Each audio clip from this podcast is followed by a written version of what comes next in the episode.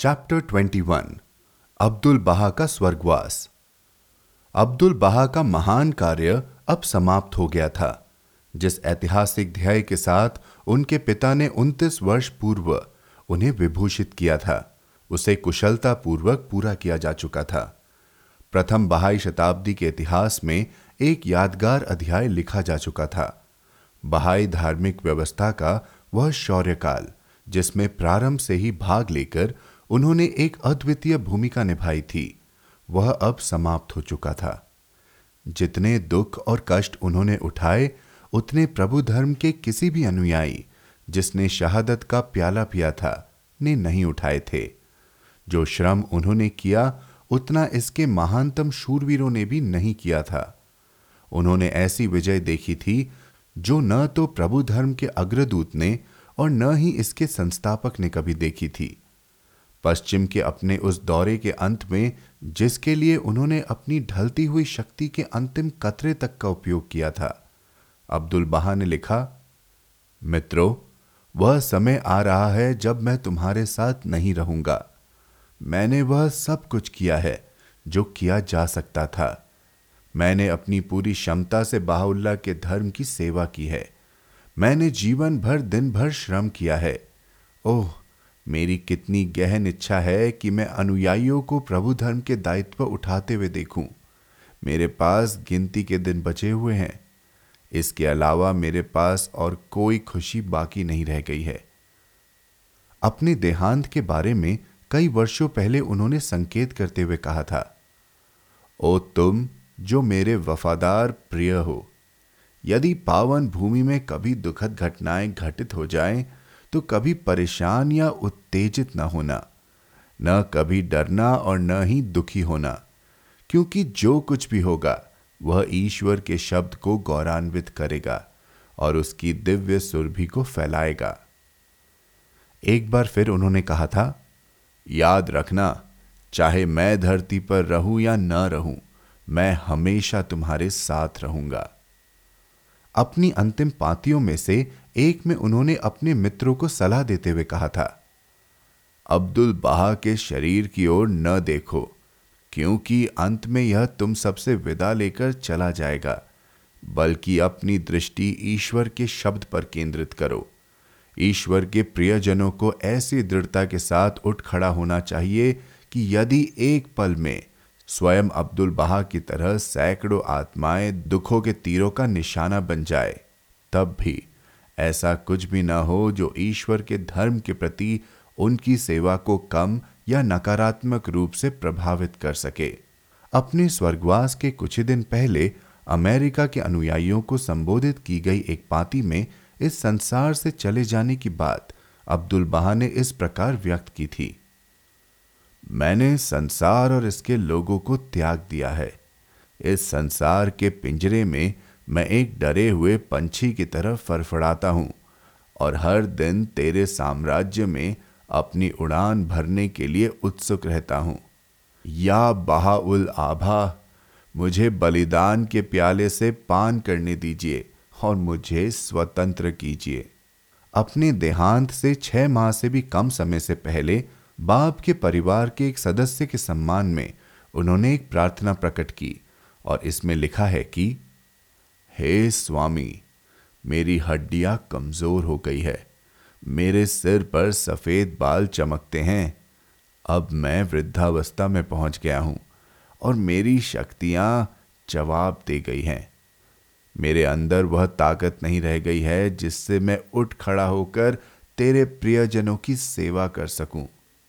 हे स्वामी, मेरे स्वामी, तेरी सर्वोच्च दहलीज तक मुझे उठाने की एवं तेरी सर्व महान दयालुता की छांव तले तेरी कृपा के द्वार पर मेरे पहुँचने की शीघ्रता कर।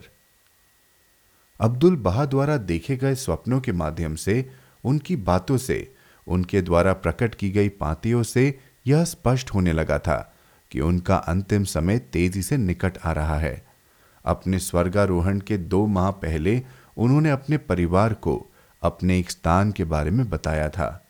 उन्होंने कहा था, जैसे मैं किसी बड़ी मस्जिद की अंतरतम समाधि में किबले की ओर मुँह करके स्वयं इमाम के स्थान पर खड़ा हुआ था, मैंने देखा कि बड़ी संख्या में लोग इस मस्जिद के अंदर प्रवेश कर रहे थे। अधिक से अधिक लोग अंदर भीड़ लगाते गए और मेरे पीछे की कतारों में बैठते गए और देखते देखते एक विशाल भीड़ जमा हो गई। मैंने खड़े होकर प्रार्थना के लिए आह्वान किया। अचानक मेरे मन में मस्जिद से बाहर चले जाने का विचार आया। तब मैंने स्वयं को बाहर पाया। तो मैंने अपने आप से कहा, मैं बगैर प्रार्थना करवाए बाहर क्यों आ गया? लेकिन कोई बात नहीं, अब जबकि मैंने प्रार्थना का आह्वान कर ही दिया है तो यह विशाल भीड़ अपने आप प्रार्थना कर लेगी। कुछ सप्ताह पश्चात जिस दौरान वे अपने निवास के बगीचे में एक एकांत कमरे में रह रहे थे, तब उन्होंने अपने आसपास उपस्थित लोगों को एक अन्य स्वप्न के बारे में बताया। उन्होंने कहा, मैंने एक स्वप्न देखा और देखता हूँ कि आशीर्वादित सौंदर्य बाहुल्ला मेरे पास आए और उन्होंने मुझसे कहा, इस कमरे को नष्ट कर दो। वहाँ उपस्थित किसी ने भी इस स्वप्न के महत्व को तब तक नहीं समझा, जब तक कि इसके शीघ्र बाद अब्दुल बहा का स्वर्गवास नहीं हो गया। तब उन सभी के लिए यह स्पष्ट हो गया कि कमरे का अर्थ था उनका शरीर रूपी मंदिर। अपने स्वर्गवास के एक माह पहले, उनका स्वर्गवास उनकी आयु के अठहत्तरवें वर्ष में 28 नवंबर 1921 की भोर को हुआ था। उस अनुयायी को संबोधित किए गए सांत्वना भरे शब्दों में, जो अपने भाई की मृत्यु के कारण बहुत दुखी था, उन्होंने इसका स्पष्ट उल्लेख किया था। अपने देहांत के दो सप्ताह पहले, उन्होंने अपने वफादार माली के साथ इस तरह बात की, जिससे यह स्पष्ट हो गया था कि उन्हें मालूम था कि उनका अंत निकट है। उन्होंने उस माली से कहा था, मैं बहुत थक गया हूँ। वह घड़ी आ चुकी है। जब मुझे सब कुछ छोड़ के अपनी उड़ान भरनी होगी। मैं इतना थक गया हूँ कि चल भी नहीं सकता। वे आगे बोले, आशीर्वादित सौंदर्य के अंतिम दिनों में जब मैं उनके उन दस्तावेजों को समेट रहा था, जो बहजी में उनके लेखन कक्ष के सोफे पर बिखरे पड़े थे, तब वे मेरी ओर मुड़े और बोले, इन्हें समेटने का कोई लाभ नहीं। मुझे इन्हें छोड़कर जाना होगा। मैंने भी अपना काम पूरा कर लिया है। मैं और कुछ नहीं कर सकता। इसलिए मुझे इसे छोड़ना होगा और प्रस्थान करना होगा। अपने जीवन के अंतिम दिन तक अब्दुल बाहा उच्च और निम्न वर्ग के सभी लोगों पर समान रूप से प्यार बरसाते रहे। गरीबों और अत्याचार पीड़ितों को सहायता प्रदान करते रहे और अपने पिता के धर्म की सेवा करते रहे, जो उनकी किशोरावस्था से उनकी आदत सी बन गई थी। अपने स्वर्गवास के ठीक पहले वाले शुक्रवार को भारी थकावट के बावजूद वे दोपहर की प्रार्थना के लिए मस्जिद में उपस्थित हुए और इसके बाद जैसी कि उनकी आदत थी, उन्होंने गरीबों को दान दिया। कुछ पातियाँ लिखवाई जो उनके द्वारा प्रकट की गई अंतिम पातियाँ थी। उसी दिन उन्होंने एक विश्वसनीय सेवक के विवाह का आशीर्वाद दिया था और इस बात पर बल दिया था कि वह विवाह उसी दिन संपन्न होनी चाहिए। इसके बाद उन्होंने अपने निवास पर मित्रों की नियमित बैठक में भाग लिया। अगले दिन उन्हें बुखार आ गया और इसी के अगले रविवार को स्वास्थ्य ठीक न होने के कारण वे अपना निवास छोड़ने की स्थिति में नहीं थे। इसलिए उन्होंने सभी अनुयायियों को संविदा की घोषणा के वार्षिकोत्सव के अवसर पर आयोजित सहभोज में भाग लेने के लिए बाप की समाधि पर भेज दिया। उसी दोपहर पर उन्होंने पूर्ण शिष्टाचार और दयालुता के साथ, तथा बढ़ती हुई कमज़ोरी के बावजूद हाइफा के मुफ्ती, मेयर और पुलिस प्रमुख का स्वागत किया, और उस रात जो कि उनके जीवन की अंतिम रात थी, सोने से पहले उन्होंने अपने परिवार के प्रत्येक सदस्य, हाइफा में मौजूद तीर्थयात्रियों और अपने मित्रों के स्वास्थ्य के बारे में पूछताछ की। भोर के एक पंद्रह बजे वे उठे और टहलते हुए अपने कमरे की एक मेज के पास गए। थोड़ा पानी पिया और अपने बिस्तर पर चले गए। बाद में उन्होंने अपनी दो बेटियों में से एक जो उनकी देखभाल के लिए जाग रही थी, से कहा कि वह मच्छरदानी को उठा दे, क्योंकि उन्हें सांस लेने में कठिनाई हो रही थी। उन्हें थोड़ा गुलाब जल दिया गया, जिसे पीकर वे दोबारा लेट गए। और जब उन्होंने कुछ खाने को कहा, तब उन्होंने स्पष्ट रूप से कहा, मैं जा रहा हूँ और तुम चाहती हो कि मैं कुछ खा लूँ? एक पल के बाद उनकी आत्मा अपने अनंत निवास की ओर उड़ गई। वह अपने परम प्रिय पिता के प्रकाश में सिमट गए और उनके साथ अनंत पुनर्मिलन का आनंद ले सके। अब्दुल बहा के इतने आकस्मिक और इतने अनापेक्षित स्वर्गवास का समाचार जंगल में आग की तरह पूरे शहर में फैल गया। इसकी सूचना तार द्वारा विश्व के विभिन्न भागों में पहुँचा दी गई। परिणाम स्वरूप पूर्व और पश्चिम में बाहुल्ला के अनुयायी दुख से अवाक रह गए। परिणाम स्वरूप पूर्व और पश्चिम में बहाउल्ला के अनुयायी दुख से अवाक रह गए। उस दुख से दुखी और आहत परिवार के सदस्यों पर दूर और पास से, उच्च और निम्न की ओर से, तार और पत्रों के माध्यम से प्रशंसा, भक्ति, शोक और सहानुभूति के संदेशों की वर्षा होने लगी। कॉलोनियों के लिए उत्तरदायी ब्रिटेन के राज्य सचिव श्री विंस्टन चर्चिल ने फिलिस्तीन के उच्चायुक्त सर हर्बर्ट सैम्यूल को तत्काल तार भेजा और यह निर्देश दिए कि वे बहाई समुदाय को महामहिम की सरकार की ओर से सहानुभूति और शोक संदेश भेजे। मिश्र के उच्चायुक्त वाई काउंट एलम्बी ने फिलिस्तीन के उच्चायुक्त को तार भेजा और उनसे कहा कि वे स्वर्गीय सर अब्दुल बहा अब्बास एफंदी के परिवार के सदस्य और बहाई समुदाय को उनके प्रतिष्ठित अग्रणी के चले जाने से होने वाले क्षति के लिए उनकी ओर से हार्दिक सहानुभूति व्यक्त करे। बगदाद की मंत्री परिषद ने प्रधानमंत्री सैयद अब्दुल रहमान को निर्देश दिए कि वे पूजनीय अब्दुल बहा के परिवारजनों को उनकी इस शोक की घड़ी में हमारी सहानुभूति पहुँचाए। इजिप्शियन एक्सपीडिशनरी फोर्स के मुख्य कमांडर जनरल कानग्रीव ने फिलिस्तीन के उच्चायुक्त को एक आदेश भेजकर उनसे अनुरोध किया कि वे स्वर्गीय सर अब्बास बहाई के परिवार को उनकी हार्दिक सहानुभूति दें। फिलिस्तीन के पूर्व मुख्य प्रशासक जनरल सर आर्थर मोनी ने अब्दुल बहा के लिए अपना दुख, गहन आदर और अपनी प्रशंसा व्यक्त करते हुए और उनके परिवार द्वारा सहन की गई क्षति के लिए अपनी सहानुभूति व्यक्त करते हुए एक पत्र लिखा। ऑक्सफोर्ड यूनिवर्सिटी के शैक्षिक जीवन के एक विशिष्ट व्यक्तित्व, एक जाने माने प्रोफेसर और विद्वान ने अपनी और अपनी पत्नी की ओर से लिखा। जिस व्यक्ति ने अपने विचार उस उच्च साम्राज्य पर केंद्रित किए हैं और जिसने इस भौतिक संसार में एक उच्च जीवन जीने का प्रयास किया है, उसके लिए पर्दे के परे उस पूर्ण जीवन में प्रवेश करना विशेष रूप से अद्भुत और आशीर्वादित होगा। London Times Morning Post, Daily Mail New York World, Le Temps, Times of India एवं अन्य बहुत से समाचार पत्रों ने विभिन्न भाषाओं और देशों में उस महान को अपनी श्रद्धांजलि अर्पित की, जिसने मानव जाति में भातृत्व और शांति के उद्देश्य के लिए इतनी उल्लेखनीय और अमिट सेवाएँ अर्पित की थी। उच्चायुक्त सर हर्बर्ट सैम्यूल ने अब्दुल बहा के अंतिम संस्कार में व्यक्तिगत रूप से सम्मिलित होने की अपनी इच्छा व्यक्त करते हुए एक संदेश भेजा। जैसा कि बाद में उन्होंने स्वयं लिखा है, मैं उनके धर्म के लिए सम्मान और उनके व्यक्तित्व के प्रति अपना आदर व्यक्त करता हूँ। जहाँ एक अंतिम सरकार का प्रश्न है, जो कि मंगलवार की सुबह किया गया था, ऐसा अंतिम संस्कार फिलिस्तीन में पहले कभी नहीं देखा गया। उस देश के प्रत्येक वर्ग, धर्म और जाति के कम से कम दस हज़ार लोग इसमें सम्मिलित हुए थे। बाद में स्वयं उच्चायुक्त ने अपने वक्तव्य में इस बात की साक्षी दी कि इस अवसर पर एक विशाल भीड़ एकत्रित हो गई थी, जो उनके स्वर्गवास से दुखी थी, लेकिन जो उनके जीवन के लिए खुश थी।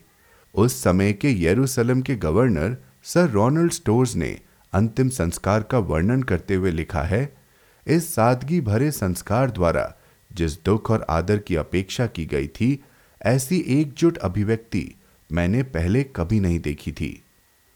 अब्दुल बहा के पावन अवशेषों के ताबूत को उनके प्रियजनों के कंधों पर, इसके अंतिम विश्राम स्थल पर ले जाया गया। इसके आगे चलने वाले जुलूस का नेतृत्व सिटी कांस्टेब्यूलरी फोर्स द्वारा किया गया था, जो सम्मानार्थ सेना प्रदर्शक के रूप में कार्य कर रही थी।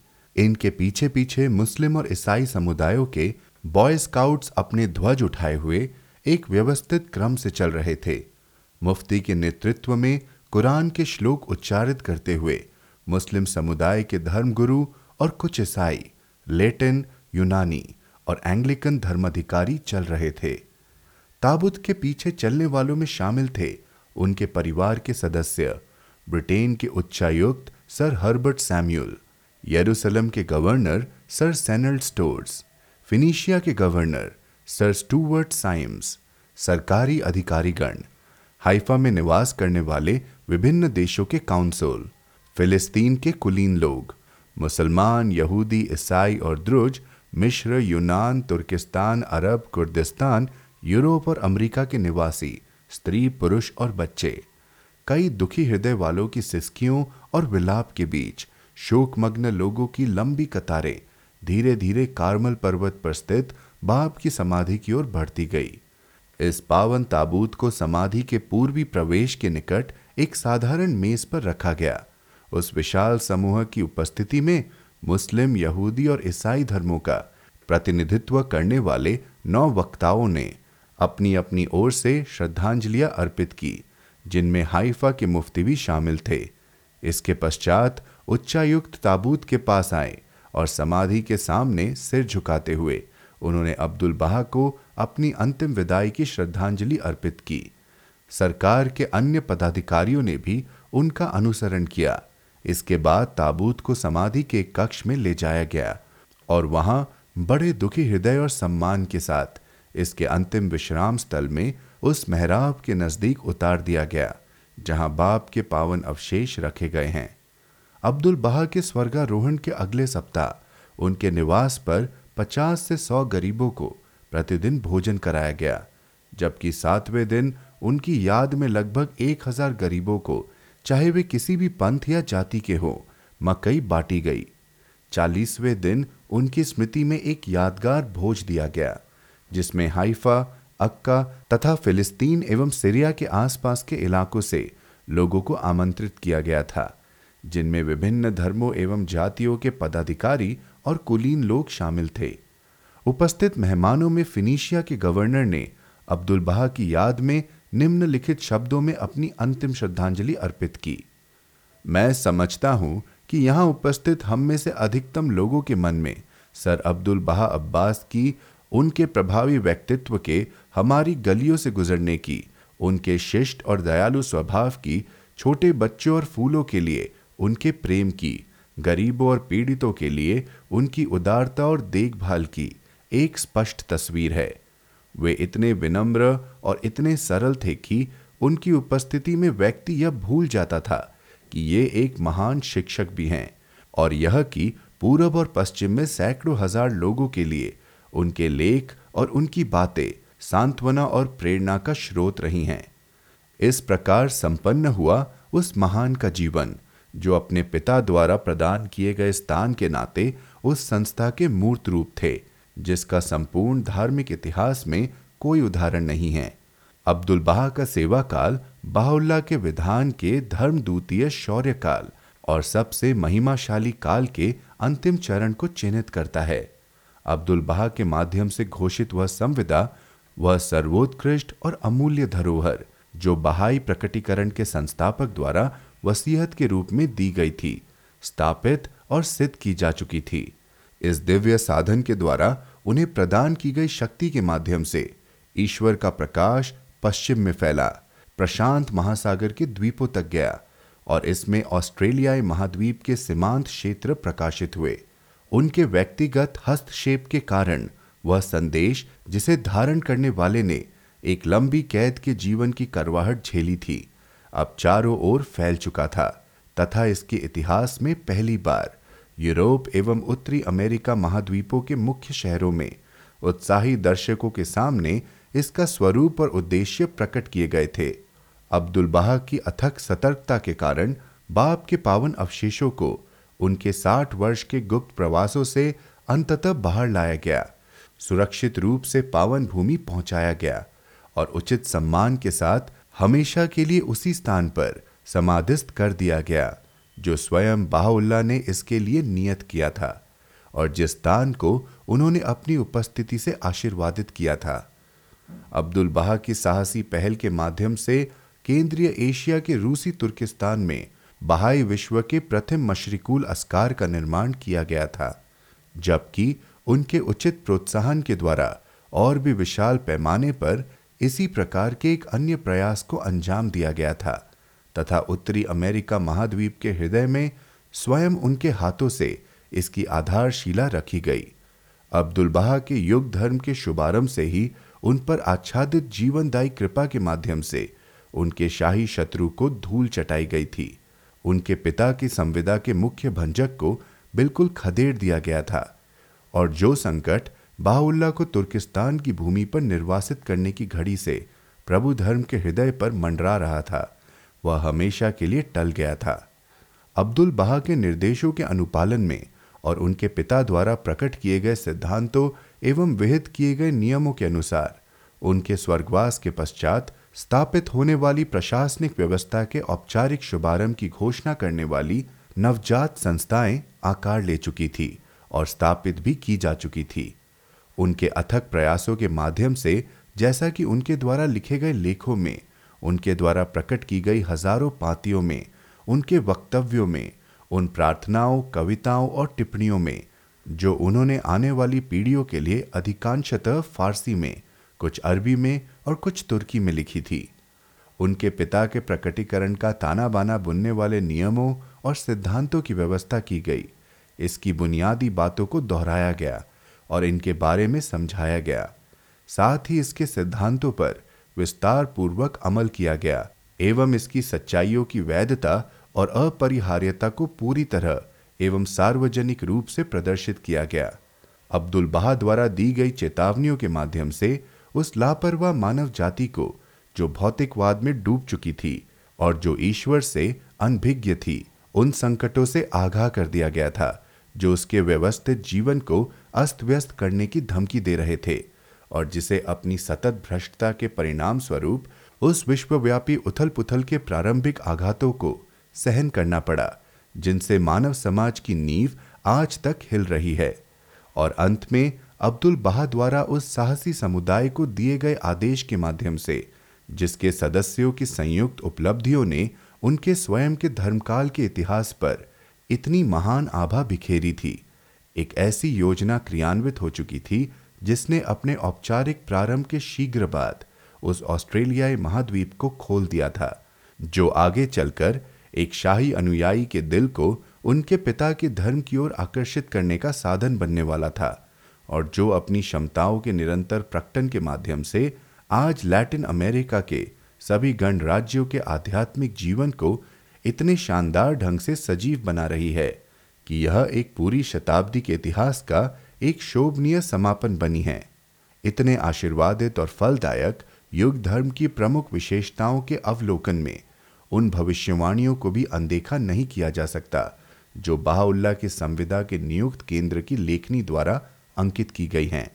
ये उस घातक आक्रमण की भीषणता की भविष्यवाणी करती है, जो पश्चिम में, भारत में और दुरस्त पूरब में प्रभु धर्म की अबाधित प्रगति के कारण तब होगा जब यह धर्म ईसाई, बौद्ध और हिंदू धर्म की पुरातन धर्माचार्य व्यवस्था को चुनौती देगा।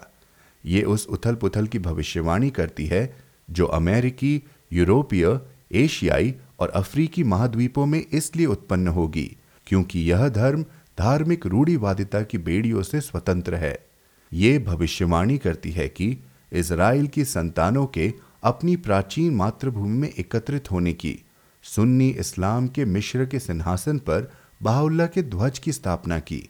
फारस में शिया धर्माधिकारियों के शक्तिशाली प्रभाव के अंत की। बाहुल्ला के धर्म के विश्व केंद्र में उनकी संविदा को भंग करने वाले बचे खुचे दयनीय समूह को पीड़ित करने वाले दुखों के बोझ की और कार्मल पर्वत की ढलान पर इस विजयी धर्म द्वारा निर्मित की जाने वाली उन संस्थाओं की भव्यता की। जो अक्का में इस प्रकार जुड़ी रहेगी कि भावी बहाई राष्ट्रमंडल के आध्यात्मिक और प्रशासनिक केंद्र को सम्माहित करने वाला एक भव्य महानगर तैयार हो जाएगा। ये भविष्यवाणी करती है उस प्रत्यक्ष सम्मान की, जो दूर भविष्य में बाहुल्ला के मूल देश के निवासियों को आमतौर पर और इसकी सरकार को विशेष रूप से प्राप्त होगा।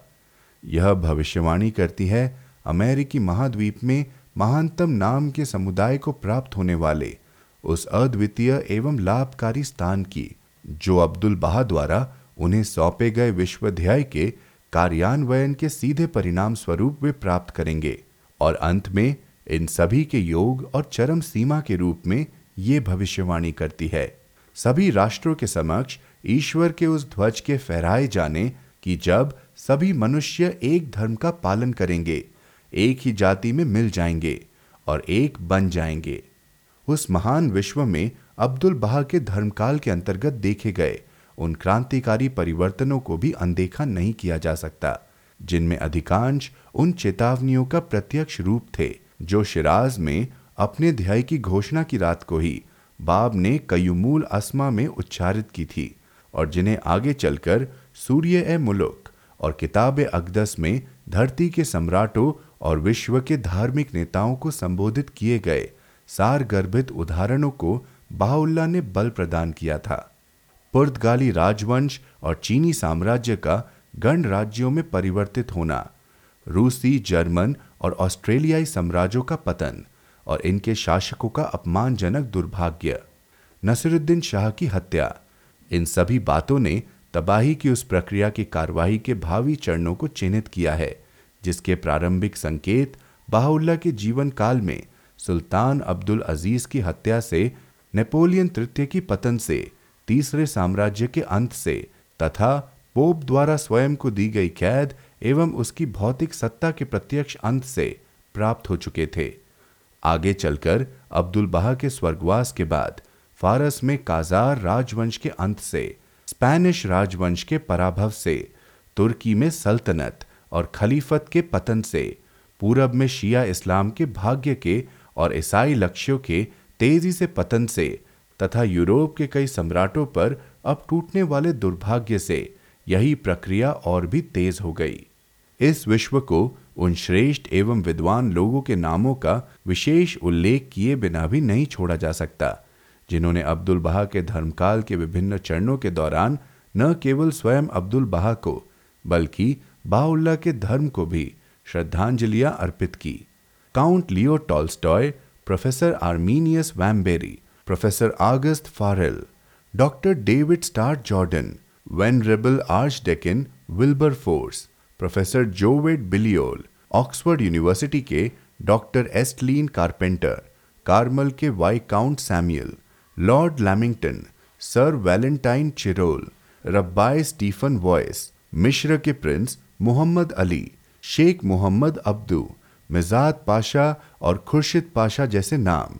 अपने साथ जुड़ी विशेषताओं के कारण बाहुल्ला के महान पुत्र के नेतृत्व में उनके धर्म द्वारा की गई महान प्रगति का प्रमाण देते हैं। इन श्रद्धांजलियों की प्रभावशीलता महारानी विक्टोरिया की पोती और एक प्रसिद्ध महारानी की उन ऐतिहासिक बार बार दोहराई जाने वाली और लिखित घोषणाओं के कारण और भी बढ़ गई थी।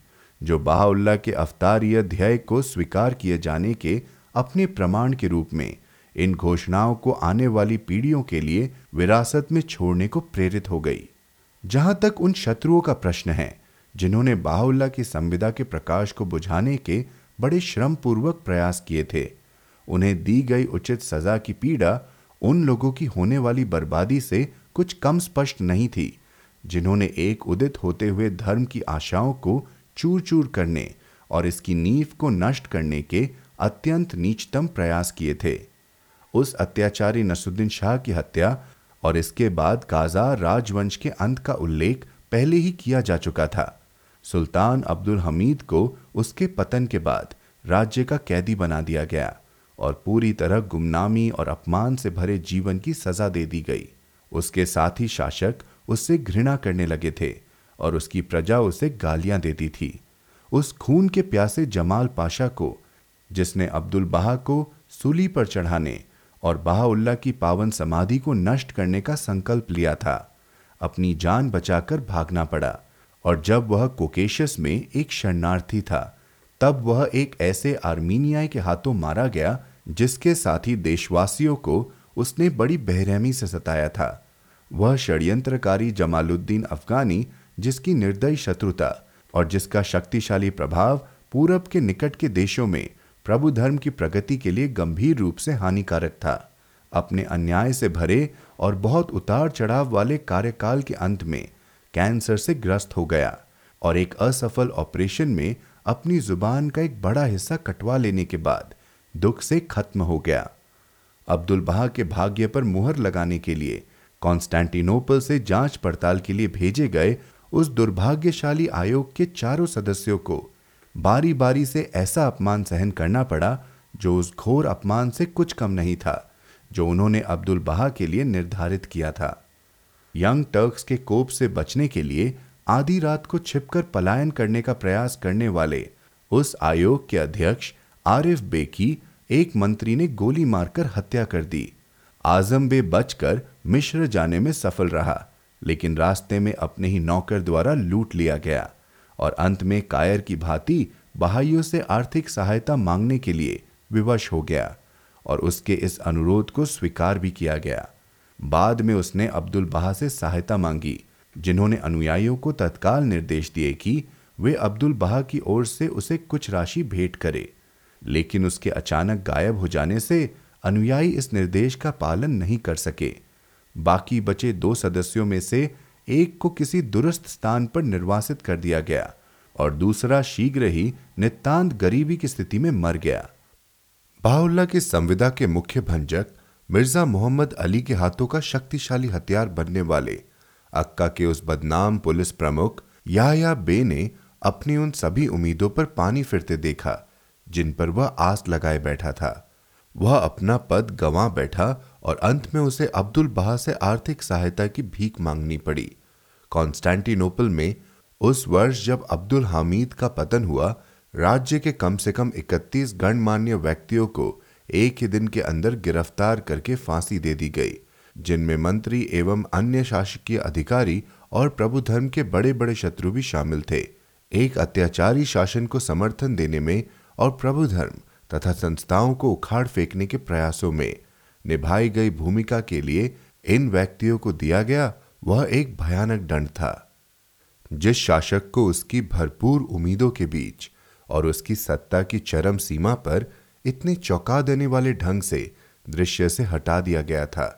उसके अलावा फारस में ऐसे कई राजकुमार, मंत्री और मौलवी थे, जिन्होंने इस सताए हुए समुदाय के दमन में सक्रिय भूमिका निभाई थी।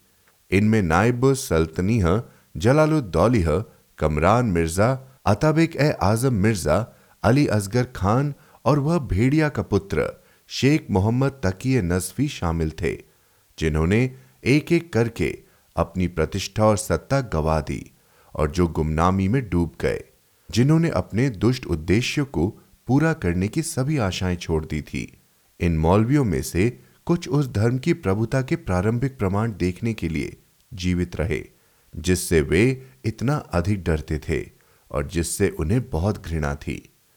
जब हम यह देखते हैं कि पावन भूमि में, फारस में और अमेरिका के संयुक्त राज्यों में ईसाई पादरी वाट्राल्स की विल्सन रिचर्डसन या ईस्टर्न जैसे कुछ व्याख्याता ईसाई देशों में बाहुल्ला के धर्म की तेज प्रगति को देखकर तथा कुछ प्रकरणों में इससे डरकर इसकी प्रगति को रोकने के लिए उठ खड़े हुए और जब हम इनके प्रभाव की हाल ही में होने वाली अवनीति को, उनके सामर्थ्य के पतन को, उनकी श्रेणियों में होने वाली गड़बड़ी को और यूरोप में, मध्य पूर्वी देशों में तथा पूर्वी एशिया में एक लंबे समय से चले आ रहे उनके कुछ लक्ष्यों एवं संस्थाओं के अंत को देखते हैं तो क्या हम इस पतन को उस विरोध का परिणाम नहीं मानेंगे, जो विभिन्न ईसाई पादरी वर्ग के सदस्यों ने अब्दुल बहा के धर्मकाल के दौरान, उस धर्म के अनुयायियों एवं संस्थाओं के प्रति प्रकट करना शुरू कर दिया था,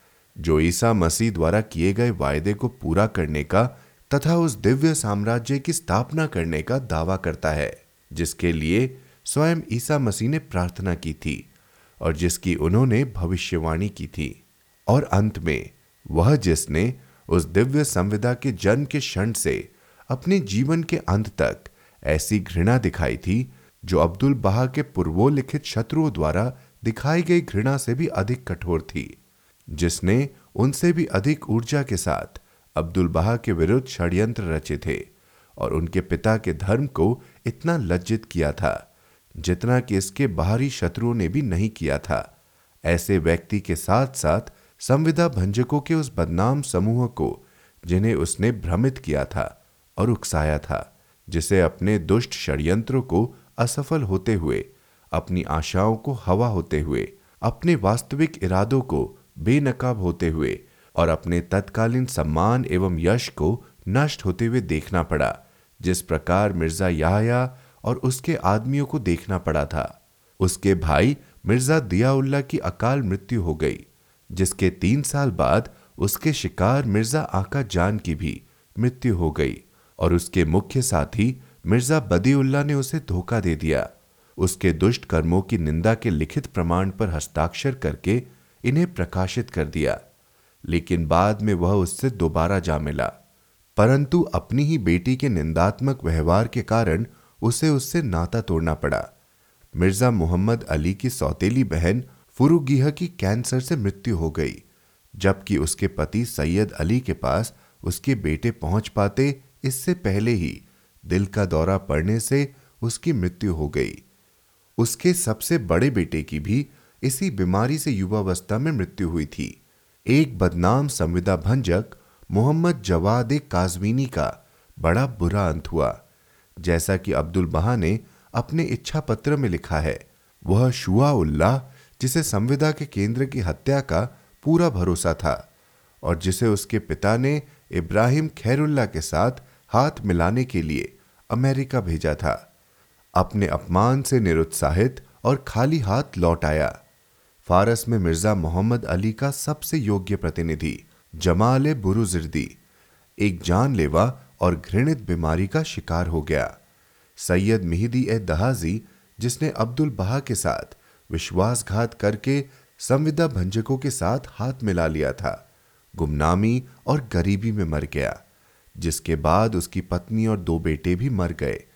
मिर्ज़ा हुसैन अली जहारूमी मिर्ज़ा हुसैन शिराजी खुरुतुमी और हाजी मोहम्मद हुसैन काशानी, जो फारस, भारत और मिश्र में उस प्रमुख संविदा भंजक के प्रतिनिधि थे, अपने लक्ष्य में पूरी तरह असफल रहे, जबकि उस लालची और अहंकारी इब्राहिम खैरुल्ला, जिसने कम से कम 20 साल तक अमेरिका में अपने विद्रोह के ध्वज को समर्थन देने का निर्णय लिया था और जिसमें इतना दुस्साहस पैदा हो गया था कि उसने लिखित में अब्दुल बहा, उनकी शिक्षाओं, उनके द्वारा बहाई धर्म के बयानों को गलत बताया और निंदा की थी और अमेरिका के उनके दौरे को ईश्वर के धर्म पर एक घातक वार बताया था कि इन निंदात्मक टिप्पणियों के शीघ्र बाद मृत्यु हो गई, जिस समुदाय के संस्थापकों को वह प्रभु धर्म में लाया था।